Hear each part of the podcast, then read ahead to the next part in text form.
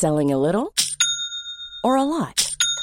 Shopify helps you do your thing however you cha-ching. Shopify is the global commerce platform that helps you sell at every stage of your business. From the launch your online shop stage to the first real life store stage, all the way to the did we just hit a million orders stage. Shopify is there to help you grow. Shopify helps you turn browsers into buyers with the internet's best converting checkout.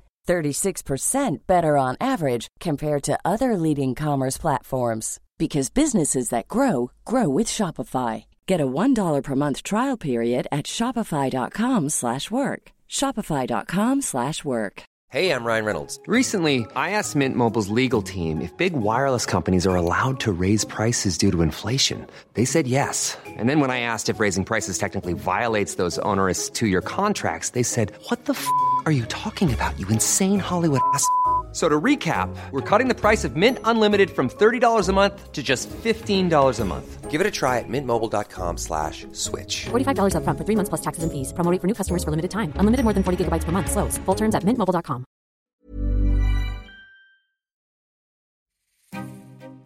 We're only covering chapter 56 today, and the whole chapter is essentially one conversation as well.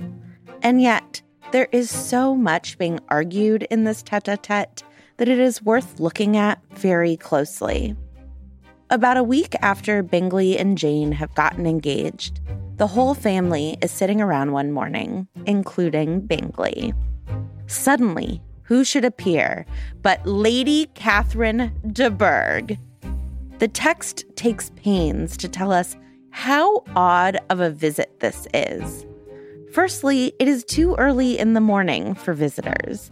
Then she comes in, doesn't say hi to anyone in the room, doesn't ask for introductions, and just sits down. And then she doesn't engage in pleasantries and all but demands that Lizzie go on a walk with her, all the while insulting the Bennets' house and gardens. Lady Catherine has come because she has heard a rumor that Lizzie and Darcy are engaged and she wants Lizzie to promise her one, that the rumor isn't true, and two, that it will never be true.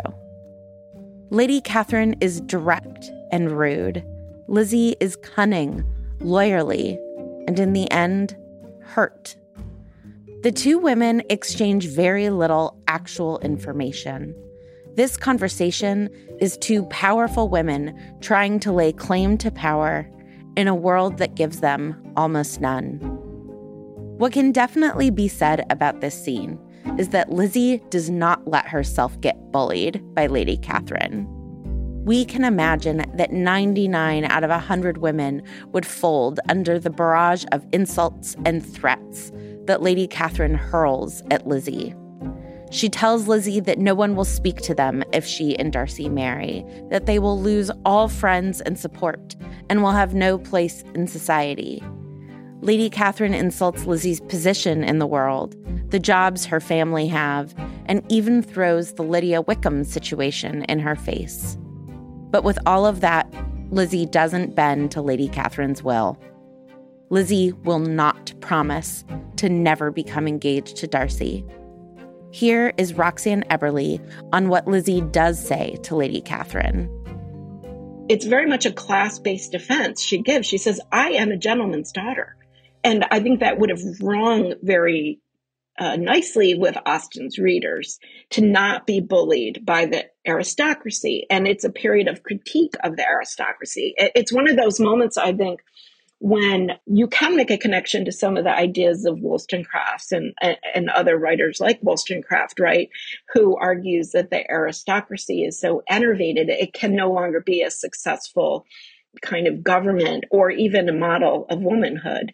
And Elizabeth is not venturing out of her class. It's not like she's saying, you know, down with aristocracy, but she is saying, I am due respect because I am a gentleman's daughter but I think the other suggestion is, but I also will not be intimidated by you, and I will not reject my middle class merchant family either. I mean, so it is this kind of blending at a moment when those classes are starting to converge the gentry and the middle class and uniting kind of birth and money. And I, I do think she is representing that. Lady Catherine is not moved by this argument and keeps going for Lizzie, telling Lizzie that Darcy and Anne, Lady Catherine's daughter, have been betrothed since infancy. This doesn't faze Lizzie either. Here, Lizzie says that if Darcy were duty bound to Anne, then he would marry her. Lizzie is so confident in Darcy's goodness that she uses the fact that he isn't marrying Anne as evidence that he had no moral obligation to do so. Here is Elsie Michie on the difference between Darcy and his aunt's representations in the novel. And I mean, I, I think there's clearly a gender argument here because it's the women who get to be the emblems of, of the bad use of wealth, right? I mean, and in fact, the point of the novel is to differentiate Bingley from his sisters and Darcy from Lady Catherine, right? So at the beginning, Elizabeth thinks, oh, Lady Catherine and his and Darcy are just the same, and she thinks it in the negative sense, right? Like, oh, they're bad and proud, and you know. And by the end of the novel, Elizabeth thinks, how could I ever have thought she was like her nephew? Right? And it uses gender like an axe to show here's the bad relation to wealth, and here's the good relation to wealth. Lady Catherine is definitively the big bad witch in this chapter, and Lizzie is the David to her Goliath. The one small victory that Lady Catherine gets out of Lizzie is that she convinces Lizzie to admit that she and Darcy are not engaged. But Lizzie refuses to agree that she will never marry him. Lady Catherine leaves without saying goodbye. I'm Vanessa Zoltan. And I'm Lauren Sandler. And this is live from Pemberley from Hot and Bothered.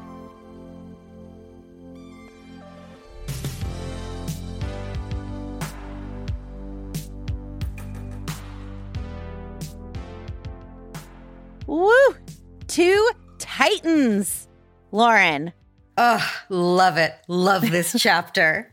It's so hard not to just read the whole thing out loud. but Lauren, before I ask you to teach me something, we do just want to tell everybody former co host of Hot and Bothered, the brilliant and hilarious and beloved Julia Argy, had her first novel come out just recently, and it's called The One. And Everybody should go buy it, get it from your library, listen to it, just imbibe this book in all of the ways. It is a brilliant skewering of surveillance culture set on a reality TV show, and there is sexy love stories too. I mean, it is just the most brilliant book. So everybody go buy The One by Julia Argy. But Lauren, what do we need to know in order to jump into this chapter? So the thing that I was most curious about, and perhaps you were too, is whether or not this notion of arranged marriages actually like held any weight, like carried any water. If Lady Catherine is just strutting around with her plumage because she's choosing to, or because this is the way things actually worked around there. And here's what I learned. So, there was a time in English history when arranged marriages were common throughout the classes, but that ended like during the Reformation.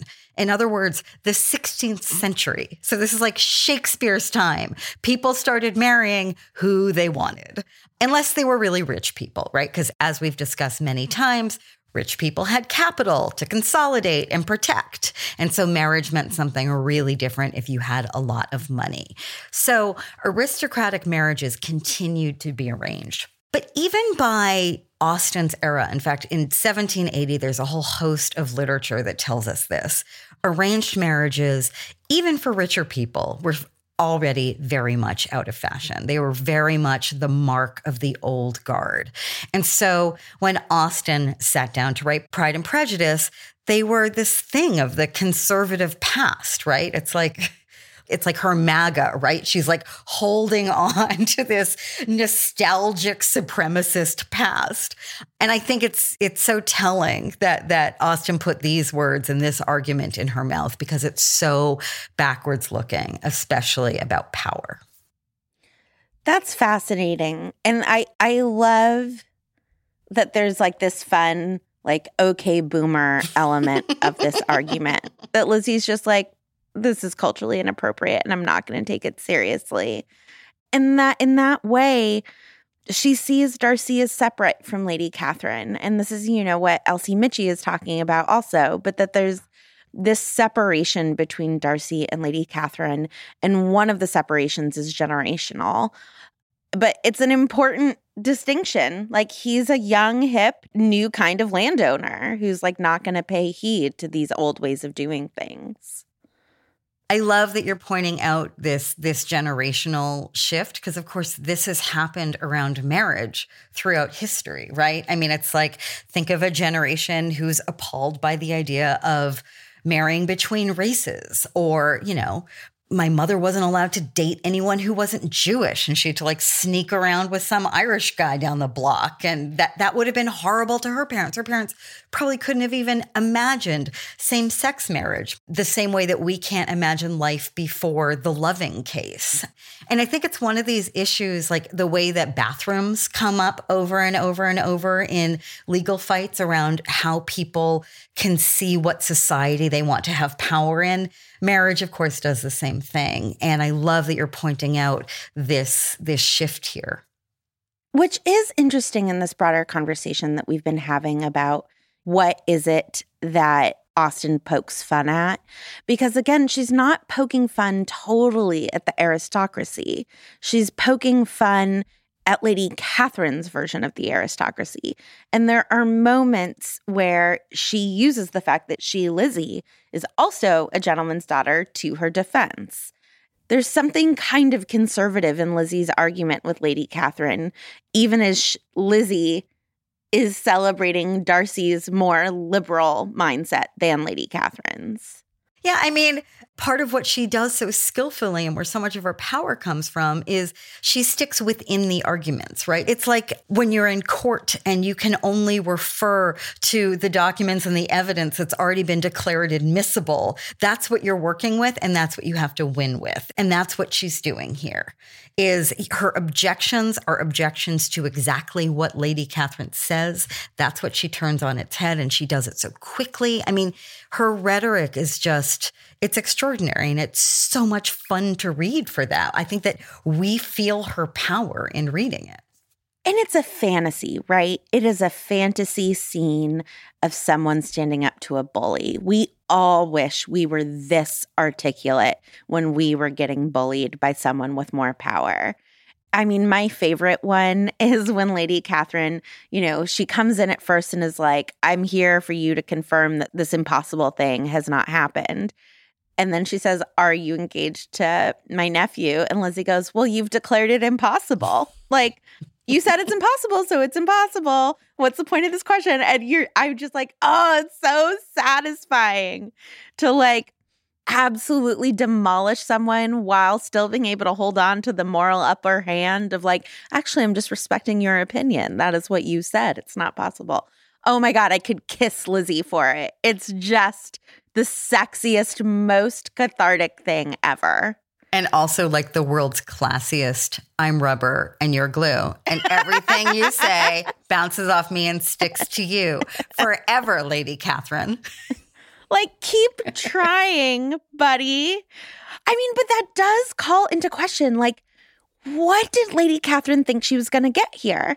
She thought this was going to be a 30 second conversation. Is that what she thought? Hey, Lizzie, come on a walk with me. Look, you can't marry my nephew. Bye.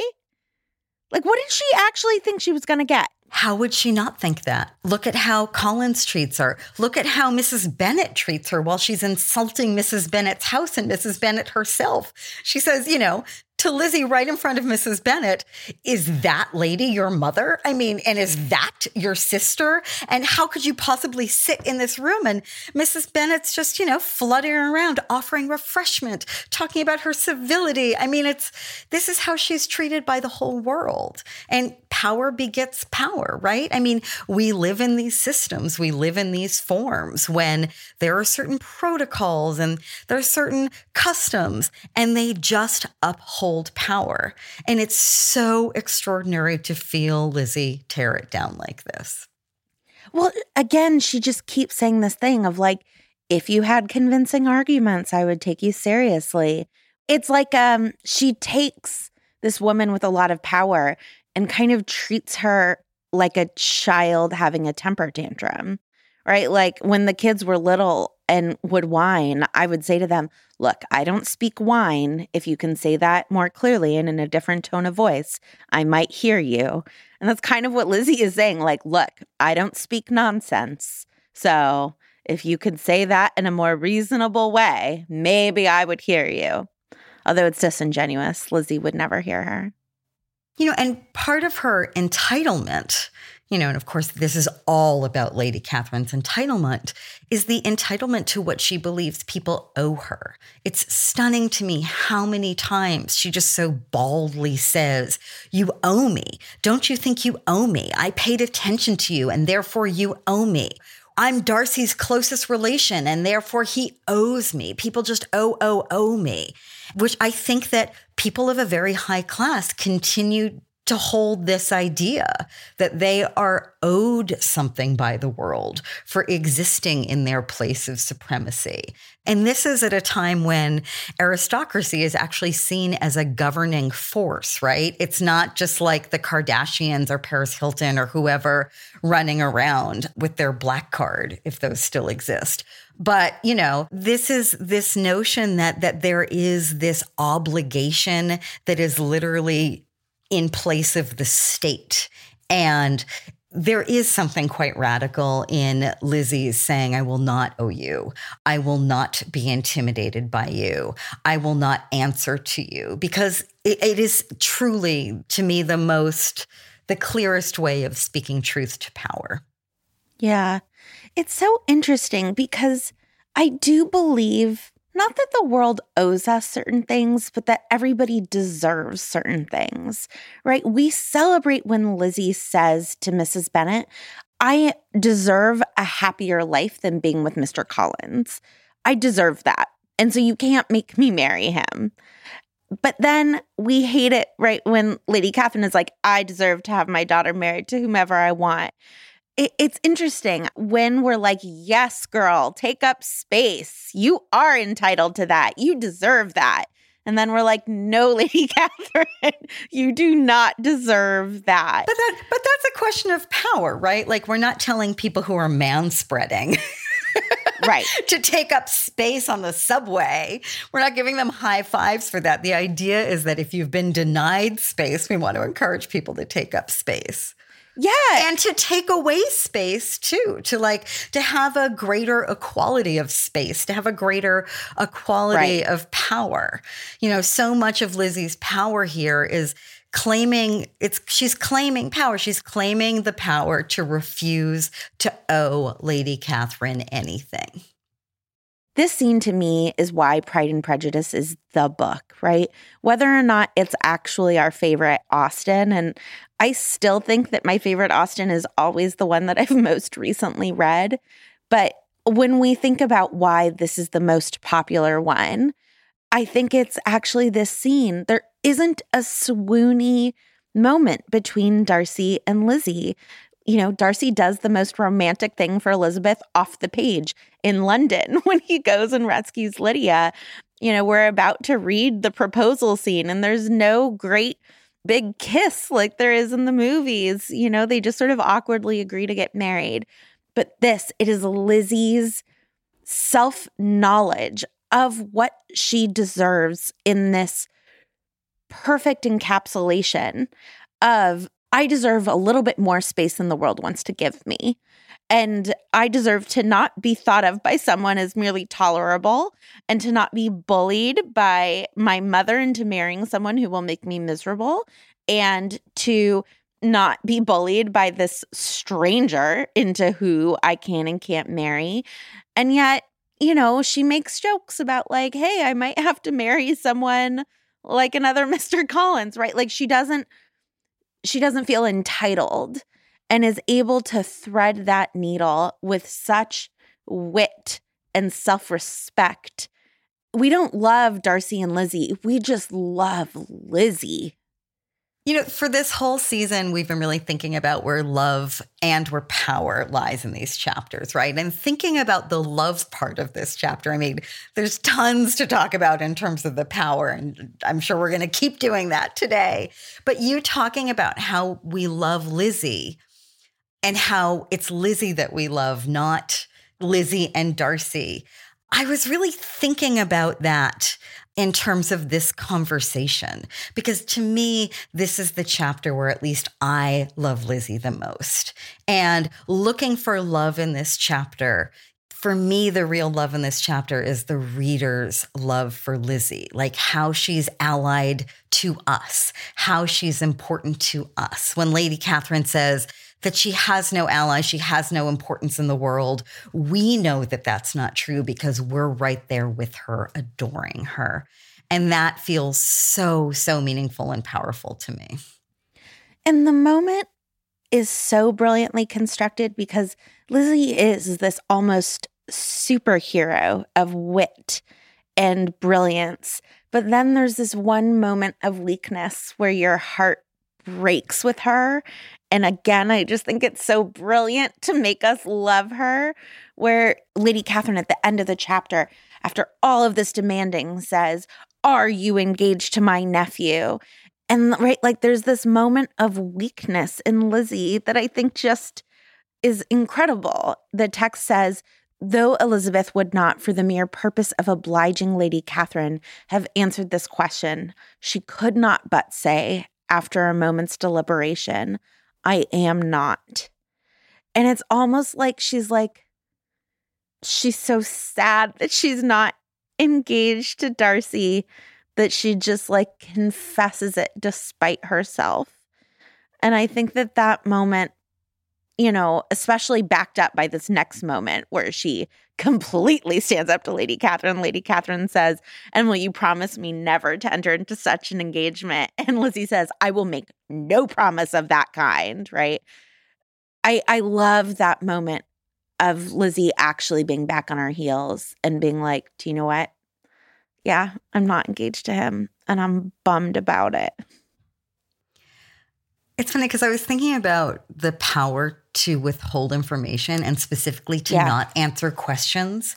Like we are taught to answer a question if it's asked of you, especially if it's asked by someone who is of higher status, older, you name it. Like the idea to insist on one's privacy, you know, even just to sort of plead the fifth you know it, it's it's a concept that is protected we have this in our law and yet it's considered to be some sort of third rail i think especially for someone who is a girl especially a younger person and I think that so much of her power in this conversation comes from her refusal to answer questions or share anything about herself.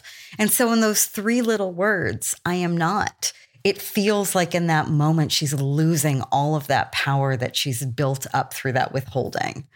But then, of course, it's just a brief setback. Yeah. And it is, it's the thesis of this argument. Lady Catherine comes in and is like, I'm very frank and direct and asks Lizzie questions. And Lizzie is like, Well, I'm not going to pretend to be as frank and direct as you. You might ask me questions that I refuse to answer. And yet, this is the one time she just answers it and I just think it's so lovely.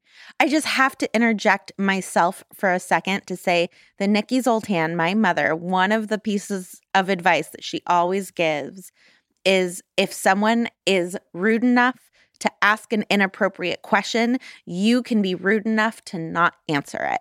And from a very young age, she was just like, that that is none of their business and you're allowed to not answer. They were the rude one, not you. So thanks, mom. But it's part of how we're taught to please, I think, how we don't want to let people down. We don't want to disappoint them. And like the smallest way that that often comes across in interactions with other people is in conversation in this way when you are asked a question. I don't know. There's just there's something about that that modality and Austen playing with it here as this very feminist source of power that it's it's where she wins my heart. Yeah. My favorite, like, God, Lady Catherine has like no power here moment is when she they come back from this walk and Lady Catherine is like, and don't say goodbye to your mom for me. I'm just like, wow, Lady Catherine, good burn. I, I did that when I was 12. Like, it's just, it shows that Lizzie has eviscerated her. And that Lizzie's so much more mature than her because she's had to be, right? Yeah. Because she does need to live by her wits. She does need to be quick on her feet. She isn't having everything in the world handed to her, or she's not being coddled all the time and flattered constantly. You know, what it means to not have Lady Catherine's entitlement is exactly what sharpens her. So Lady Catherine may be unpleasant, but she's not exactly sharp. I mean, she's coming into this conversation with a whole host of assumptions that are totally off base, right? That Lizzie just hands her on a plate. You know, when she says, Yes, you and your sister did as much as you could in planning the marriage, its completion depends on others. Like, you're not the one getting married, honey. Like, all of these different elements that she throws back at her, just undoing her one by one, saying, This is not how the world works. I mean, and I think that the best example of Lady Catherine trying to exert all of this power is in the sentence that we want to look at closely today which is right like Lady Catherine again is just tr- throwing the book at Lizzie, right? Trying to see anything, anything, anything that will stick to Lizzie and convince her not to marry Darcy. And one of the things that she says is this list, this like legalistic and yet wildly imprecise list. She says that Lizzie shouldn't marry Darcy, quote, because honor decorum, prudence, nay, interest forbid it. Yes, Miss Bennet, interest. And I love that Lizzie is like, meh, honor, decorum, prudence, interest, whatever, right? Like, none of these words are compelling to Lizzie. I mean, other than interest, let's put that to the side for a moment. The first yes. three honor, decorum, and prudence. I mean, their their language out of conduct literature, right? I mean, if right. you can imagine a lintel over the portico of a finishing school would be engraved with the words honor, decorum, and prudence.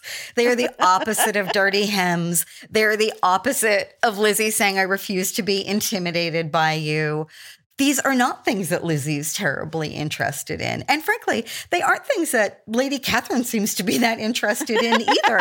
There's nothing honorable, decorous, or prudent about her behavior right now. But they they are they're the words of the old guard, right? This is always who women from the past are telling women from the present who they are supposed to be. Yeah. It is trying to control people through an idea of white civility, right? Like, this is how civil people behave. Don't you want to be civil? Don't you want to be culturally in the class that knows how to be honorable, decorous, and prudent?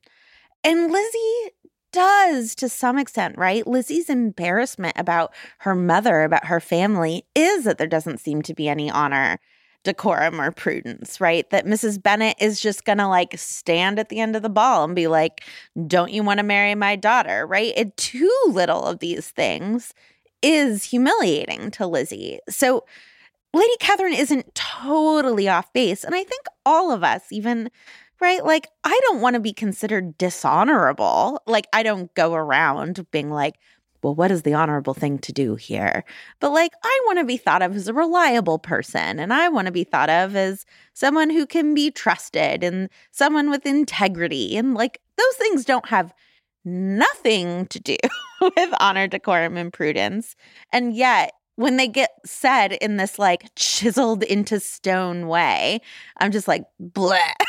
like, who cares about honor, decorum, and prudence? Like, you're talking about my life's happiness. You're talking about potentially like true love and me living a life of ambition and fulfillment. And you want me to care about honor, decorum, and prudence? Please see the back door. Well, and what you just described is interest. And that is such a different word than the three that come before it. And it's the one that Lady Catherine emphasizes and repeats. So I'm so curious what you think she means by interest, if she means anything beyond simply her own interest, the interest of her own family line. I think by using the word interest, she is threatening Lizzie. She's saying it is in your best interest to not marry my nephew right? And I mean, it ends, this paragraph ends with a threat with her saying like none of us will even say your name right? Almost like it's like witchcraft.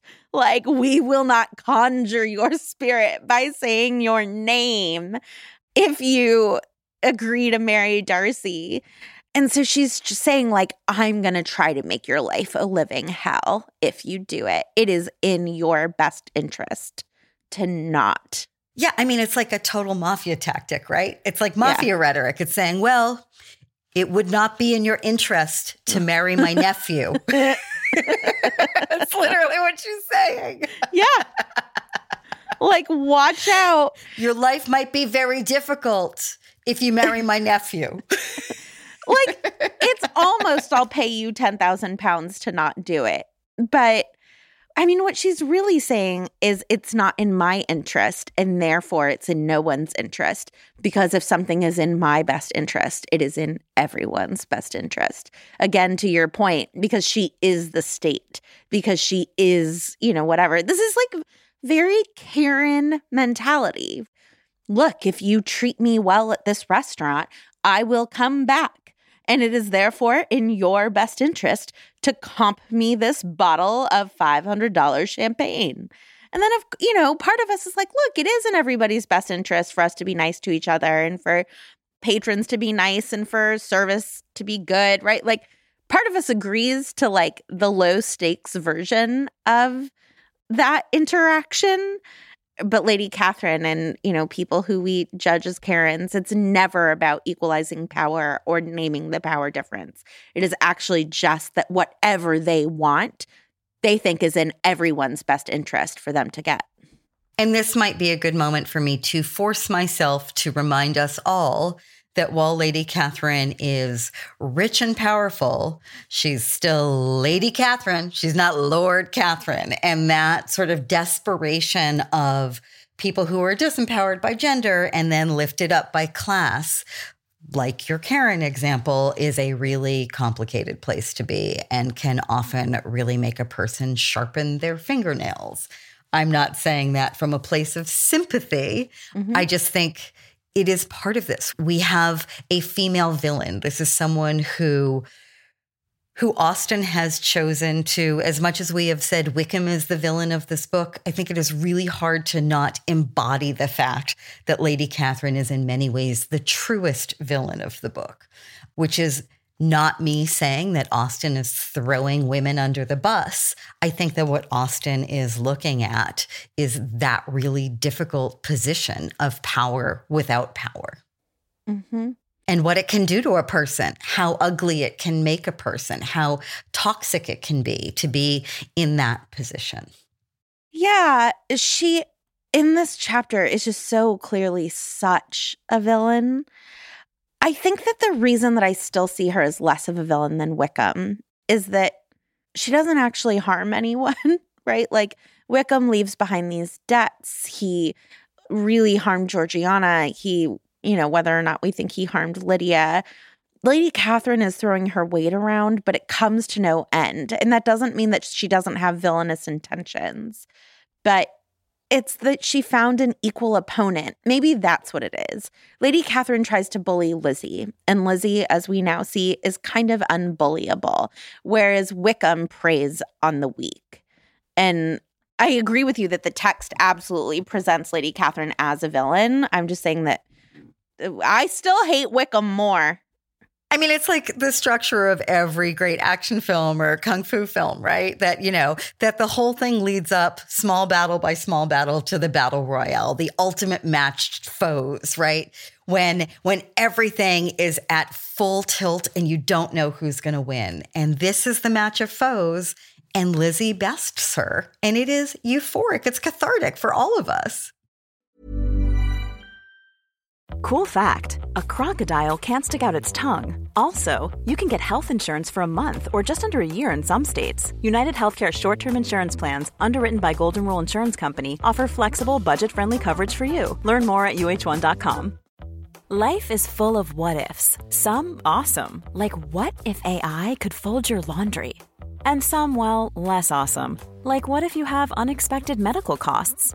United Healthcare can help get you covered with Health Protector Guard fixed indemnity insurance plans They supplement your primary plan to help you manage out of pocket costs. No deductibles, no enrollment periods, and especially no more what ifs. Visit uhone.com to find the Health Protector Guard plan for you. Lauren, we haven't talked about my tattoo that I, you know, haven't gotten obstinate, headstrong girl. Why do I love this so Oh, you and me both, honey. Because man, it is Lizzie and it is you and me, honey. And I am proud as hell about it. That's the thing, right? Lady Catherine thinks that she's insulting Lizzie. hmm And I don't know how this lands on Lizzie, but if somebody said that to me, I'd be like, great, thank you. Right. A boss once called me a pain in the ass, and it was inappropriate because I was in a performance review, but I was just like, yeah, I am a pain in the ass. Like, you make horrible decisions, and I am proud to be a thorn in your frickin' side. You're a mess. And so I think that's part of it is like someone trying to belittle you and you just being like, I will step into that armor. Thank you. Yes. It's like when people call really smart children precocious as though it's an insult, but really, Yeah. it's always such a compliment. Well, Lauren, we're here. Darcy is going to come and we'll see what happens. No spoilers, I don't know. man. No one knows how this book ends. Don't ruin it. I'm not gonna. I would never. Maybe she'll run off with Charlotte. Wouldn't that be great? Motorcycles in the English countryside, the two of them.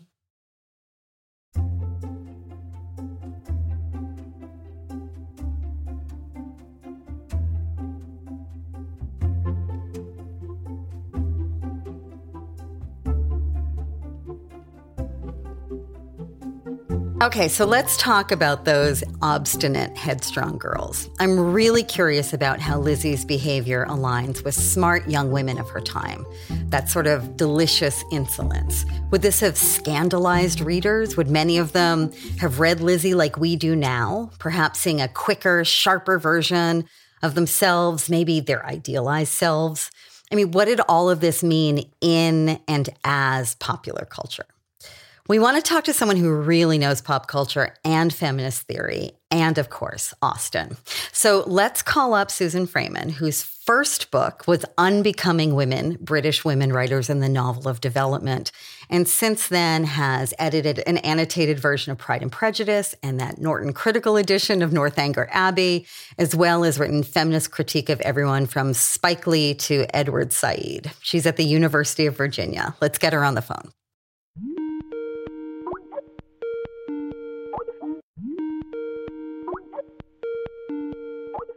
Hi, Susan. Hi, Lauren. So I'm so curious, how do you understand Lizzie's brilliant insolence that we sort of find at its peak in her showdown with Lady Catherine? Well, I, I love it. I, I'm a Janeite. I'm in love with Austen, and um, obviously, I'm in love with Lizzie. And this is a showdown between these two incredibly powerful female figures, both of whom pride themselves on their sincerity and their frankness.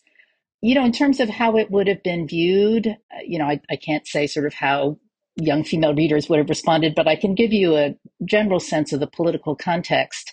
So it's a moment of transition between conservative values, which involve deference to authority and tradition and family and duty and self sacrifice in the name of those things. And on the other hand, you know, what we might think of as Jeffersonian values, the values that informed both the American Revolution and the French Revolution.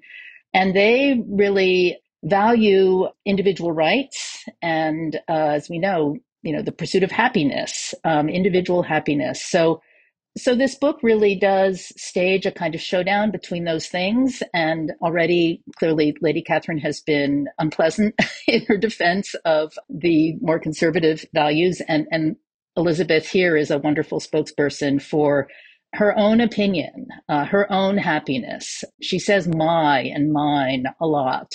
The um, strongest phrasing of that is when she says, I am resolved to act in that manner which will, in my own opinion, constitute my happiness without reference to you or to any person so wholly unconnected with me. So again, this is not, things have not been fully resolved at this moment in favor of um, these more progressive values that uh, Lizzie voices, but they're available to her. And so, in that sense, it's not out of nowhere to, to stand up on behalf of those values. And I would say overall that um, one thing we see across the novels is kids going up against parents and the novel's basically siding with the kids, which is to say, questioning authority and looking toward the future and looking toward um, the more progressive values and, and sort of greater degree of social mobility that the future represents. So in Northanger Abbey, we have, um, you know, Henry Tilney and Catherine really defying General Tilney.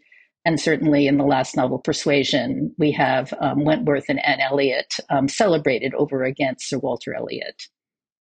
Do you think that Lizzie, especially in this scene, sort of, or Austen, I should say, writing Lizzie, especially in this scene, opened the gates to this sort of wit and quickness and rhetoric and an insolence, like this beautiful insolence?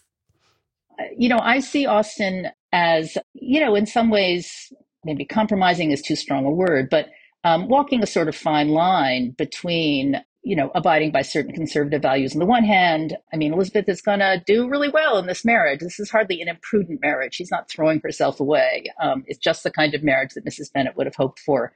You know, and on the other hand, obviously, you know, we love, I think she's our favorite Austen character because of her defiance.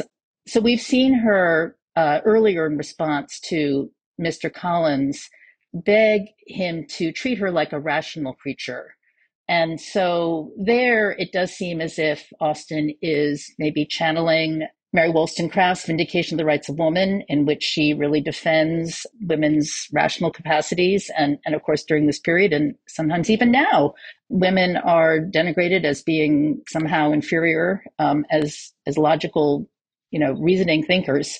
So, so here, I mean, she is insolent. She's also incredibly rational. And so, you know, when Lady Catherine says, I came here because I heard this report and I wanted to quash it, and Elizabeth is like, well, I think it would reinforce it because, you know, your carriage is seen outside our house. And then uh, Lady Catherine says, uh, you know, Darcy is destined for my daughter. And Elizabeth comes back with, well, if he doesn't marry me, that's not going to make him want to marry your daughter. So she really is um, a rational creature here. And that's something that we've already seen defended and illustrated you know, by her her wit and and her rationality throughout. I guess one more thing I would say that sort of lays the groundwork for her defiance of proprieties is we've also seen through Lydia, Lydia sort of gets to be the heavy in terms of completely dissing Mr. Collins's attempts to read from Fordyce's sermons to young women. You know, Fordyce as a conduct book writer could be seen as someone, you know, admonishing young women to be obedient, to defer to authority. That's already been thrown out the window. I mean, we've we've gotten to like laugh at Mr. Collins and his his big old boring book. So so definitely uh, again the groundwork has been laid for some degree of defiance of traditional notions of propriety. I mean, it's interesting thinking about obstinacy here, and it's not the same thing as imprudence. Obviously, this is a very different sort of possibility than than Lydia chased and even that Charlotte Lucas did.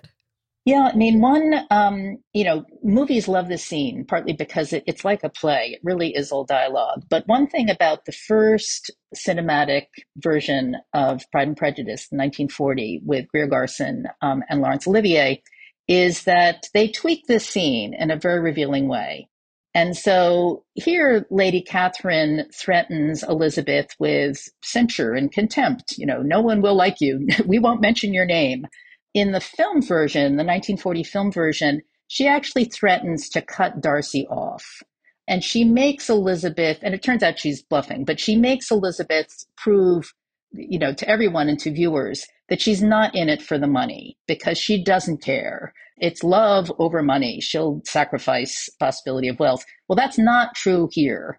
And in fact, she gets both love and what do you know, uh, the richest man around and this incredible estate. And when Jane says, you know, when did you start to fall in love with him? I can't believe it. You used to hate him. And she says, jokingly, half jokingly, you know, I believe it was when I first saw his beautiful grounds at Pemberley you know, and that's okay. I mean, I, I think that um, we like that Lizzie is neither Charlotte nor is she Lydia. Uh, and fortunately, she gets both. Obviously, she's turned down Darcy the first time. She, she's not in it just for the money, but she certainly doesn't lose out by accepting his his second proposal. So I think that's important. You know, that's quite deliberate on her part. That she's um, people have talked about how her you know, romance and finance are, are, are always twinned concerns. And these are not just, um, maybe unlike contemporary romances, it's not just a girl saying love before all.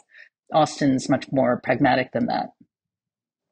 As a feminist critique, is that something that frustrates you? Does it feel like, okay, here we have patriarchy and capital, and in the end, Austen isn't exactly burning down either.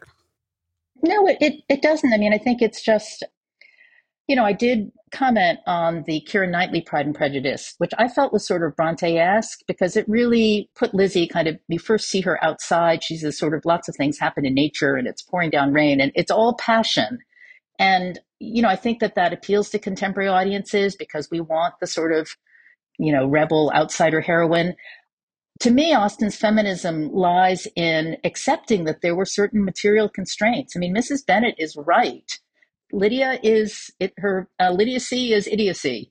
Um, you know that you um, uh, you have to keep those material concerns in mind. And I think Austen was about how does a, a young woman navigate um, given those concerns, and that it's a sort of pragmatic feminism that is quite historically specific and class specific. Um, and to me, that's more interesting than a sort of romance that pretends that those constraints don't exist.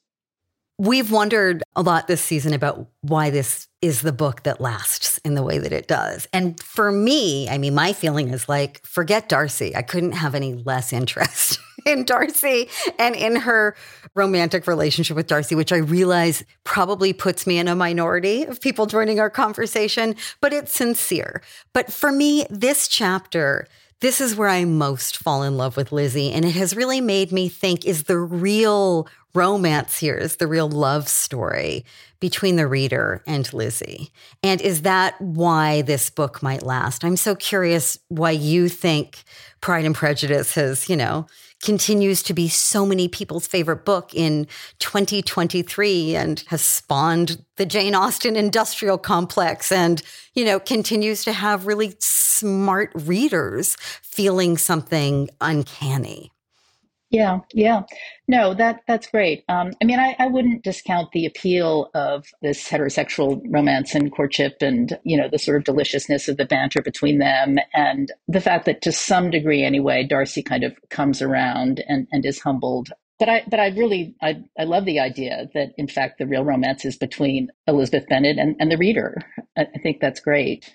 You know, I think so, so here I'm going to draw on the work of Gilbert and Gubar in The Madwoman in the Attic to talk about Lady Catherine as also a very powerful female figure. So it's not just that Lizzie gets to be insolent and we love that, but here are, you know, here's a scene that is, I mean, I wonder if it's the most passionate scene in the book. Um, it's almost like a play. It's very unmediated by the narrator. They go off by themselves and really go toe to toe. And they're both these strong, you know, verbally forceful women and of course we we love one and we we don't so much like the other but when i mentioned gilbert and gubar it's because they have argued partly in relation to jane eyre but also in relation to austen novels and some other 19th century works of fiction that women writers who couldn't perhaps overtly you know rage and defend and burn down the house do so by projecting some of those feelings um, and sense of outrage at the patriarchy onto these powerful, unappealing figures um, who do have to be discredited in the end, if not um, killed off in the end, but are still in the novel sort of sites of defiance. So here, one thing that Lady Catherine says is um, Darcy's mother and I planned this. It's such a fitting match because of nobility on the maternal side. I mean, she's making this matrilineal argument in the context of a novel that is significantly based on this weird inheritance thing called the entail, which means that, you know, all of the Bennet sisters um, and Mrs. Bennet will be disinherited in favor of, you know, the buffoonish Mr. Collins. So, and Lady Catherine has earlier also voiced an objection to the entail very specifically. So, um, you know, I don't think it's lasted because we love Lady Catherine, but I would say that she's an interesting figure and that this scene is maybe powerful in part because it's two women going head to head. And they're both known for their sincere, sincerity and frankness and kind of forcefulness of speech. Well, thank you so much for joining us. So, yeah, thank you. This is really fun. You've been listening to Live from Pemberley. If you can, please consider supporting us on Patreon at patreon.com slash hot and bothered rompod. And another reminder to please leave us a review on Apple Podcasts or wherever you are listening. We are a Not Sorry production. Our executive producer is Ariana Nettleman and we are distributed by ACAST. Thanks as always to our Jane level patrons Baroness Gretchen Sneegas of Breakfast Carbston, Knight Molly Reilly of Worcestershire Sauce, the Countess of Kristen Hall, Dame Leah B. of Pickleshire, Dame Becky Boo of Tiara Landia, Marquess Tucker Kratt of Seltzerworth, and Duchess Lauren Byer O'Connell of the Isle of Key Lime Pie. Thanks this week to Roxanne Eberly, Elsie Mitchie, and Susan Fraiman for talking to us. Laura Glass, Margaret H. Willis, and AJ Uramas, Julia Argy, Nikki Zoltan, Hannah Rehack, Courtney Brown, Stephanie Paulsell, and all of our patrons.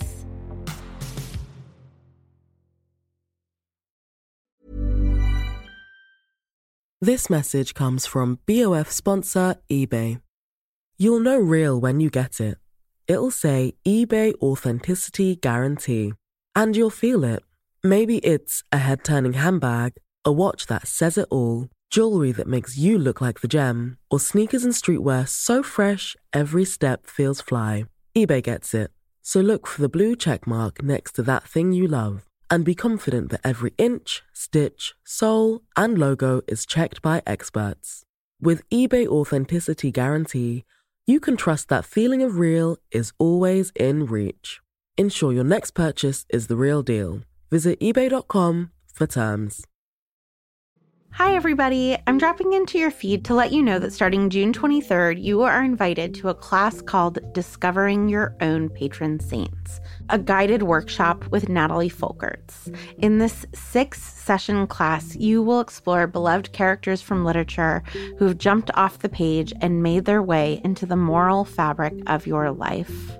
The first week of this class, you're going to explore what we mean by patron saints, and then each subsequent week will be devoted to a different value wonder, imagination, grief, and courage. If you are seeking spiritual guidance outside of the constraints of formal religion, if you are someone who finishes a novel and feels like you have said goodbye to new friends, then this class is for you. Register before the first class on June 23rd by going to notsorryworks.com. That's N O T S O R R Y W O R K S.com.